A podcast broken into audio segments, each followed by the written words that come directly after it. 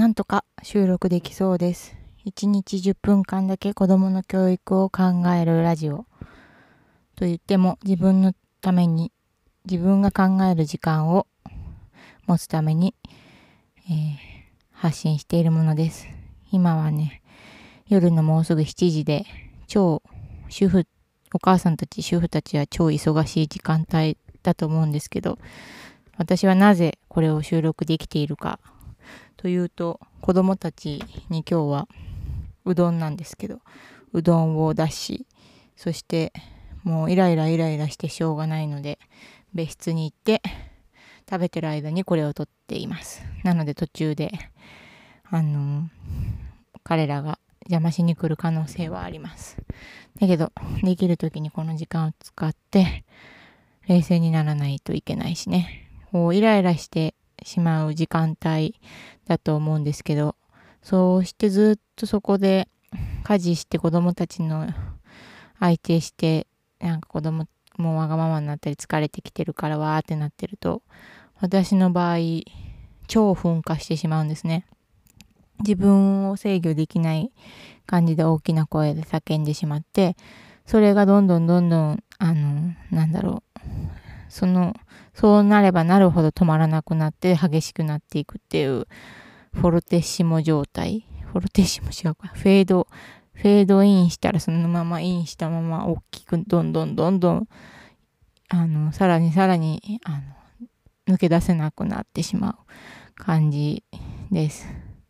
だいぶ昔よりはマシになったのかもしれないですけど、やっぱそういう自分を好きにもなれないし、疲れるし、子供たちにとっても、うーん、で怒られることは悪いことだと思わないけど、なんだろうな。うん、良くないんじゃないかな。でもあんまりそういうのばっかりだと。ちょっと、こう子供たち3人がじゃれ合って、一番下の子なんかまだわけ分かってないから噛みついたりするし、で、真ん中の子が噛みつかれてて、で、横に10歳のお兄ちゃんがいるのになんかそれを、に、なんかぼーっとしてるから気づいてないのか何なのかわかんないけど、しっかり助けようとしてなかったり止めなかったりしてると、まあそれはそれなんだけど、こっちがわーってわーって夕飯用意してる中でギャギャギャギャわーってなってるのをそれが横目で見てると、もうーって 怒ってしまいますね。うん。だからこの時間帯にはやっぱり旦那にいてほしいなってすごく思います。今日は教育を考える時間なのに愚痴になっちゃいそうですけど、あのー、やっぱり子育てしていく中で、あのー、この夕方というか7時、6時半、最高、一番いいのは6時ぐらいに帰ってきてくれたら、どんだけ、あのー、家族の生活が変わるかというか家族関係がいいか、うん、お母さんたちがどれだけスムーズにできるかっていうのを本当に思います。また核家族じゃないお家はあの義理のお母さんだのお父さんだのいてそれはそれで大変なことなどいろいろあると思うんですけど。うん。やっぱり大人一人で夕飯とかお風呂とかこうこなしてで、なんか8時半とか9時に帰られ、帰ってこられても、もちろんそれは仕事はお疲れ様なんだけど、本当に子育てとしてはね、ありがたくない時間ですよね、それに帰ってくるのは。はい、えー、じゃあここで教育の話に切り替えます。わあ 下ですごいもうやり合ってますけど、助けを求めに来る、来たり、なんかあまりにも泣泣くことが続い続き続いていたら下見に行こうかな。基本やっぱり関わらない向こうが助けてと言ったら関わる。そうしないと身が持ちません。はい教育のこと。うーんと。はあダメだ。ため息が出てしまうね。えー、っとそうそううちのこの学校でなくて隣の学校とか保育園とかでコロナウイルスのあの陽性者が出てるみたいでで、保健所の、あの、調査が終わるまで、あの、休校になっているようですね。あと、京都に住んでいるお友達の小学校も休校になっているっていうことで、でその休校で授業はどうなってるのかなってとこまでまだ聞けてないんですけど、どうなってるのかなっていうのを聞いてみようかなと思います。まだその、なんだろう、コロナで休校っていうか、コロナがどの程度広がってるかわからないから休校になっているっていうことなので、はい、ちょっと中断します。はい。何か次男が、兄がずっと真似して、真似をしてくるのがすごい嫌で泣かされた。何もしてないのにって怒ってきました。私は全然冷静でない感じで。もうそしたら、無視って、相手の存在がいないものだと思って、そんなのに反応しないことが相手一番しんどいからそうしなさいって言って、はい、戻ってって、ママ仕事してるからって言って、今追い出しましたが、どうでしょうか。うん。5分ですね。今これを撮り始めて5分しか一人の時間がありませんでした。さあまた戻ってきました。はあ、ダメだ。ため息ばっかだし、教育のことなんて全然考えられないわ。そんなもんなんです。本当にそういう日々。うん。そうそうそう。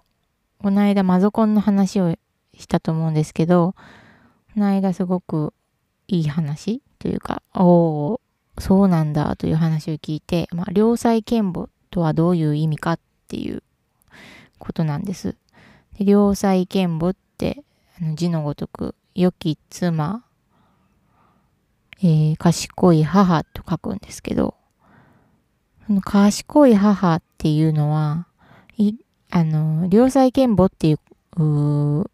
葉のイメージ、持ってるイメージっていうのは、なんか、旦那が帰ってくるまで寝ずに待っていて、洗濯、掃除、もうご飯作り、完璧にこなして、あの、子供たちにもずっとこう笑顔で子供たちが賢くなるようにいろいろ手を尽くしたり、ね、何でもかんでもあの、完璧にやっているイメージっていうのは、結構多くの人にあるかなって私の中ではあるんですけど、でもそれって結局はマザコンを作り出しているし、マザコンのまま大人になった旦那をどんどんどんどんあのエスカレートさせるというか、さらにスーパーマザコンにさせるというか、妻が今度、妻、ワイフなのにマザーみたいになって、スーパーワザマザコンというモンスターを作っているっていうのが、良妻賢母っていう言葉が持ってしまってるイメージ。だと思うけど、本当の良妻賢母の意味は、賢いってその、賢っていうのは、その、したたかというのかな？なんかもう、あの、賢くうまくやるってことなので、逆に何でもかんでもやってあげちゃうような、あの、奥さん奥さんって今言わないですね。妻とか、えっ、ー、と、母っていうのは賢くないんですよね。結局、そうやってできない、なんか自分でできない人間を作り出しているので。だから、ああ、良妻賢母じゃなくて、うん、良妻バカボ、良妻賢母が持っている、イメージっていうのは本当は良妻バカボっていう、あのー、ね、賢い母ではなくて、後でバカを見るそして社会をバカにしていくっていうことか、とかっていうふうに思いました。はあ、ねえ、うん。あと30秒ですけど、もう今日はダメ、ダメだ。でもこのダメな日も、これ取って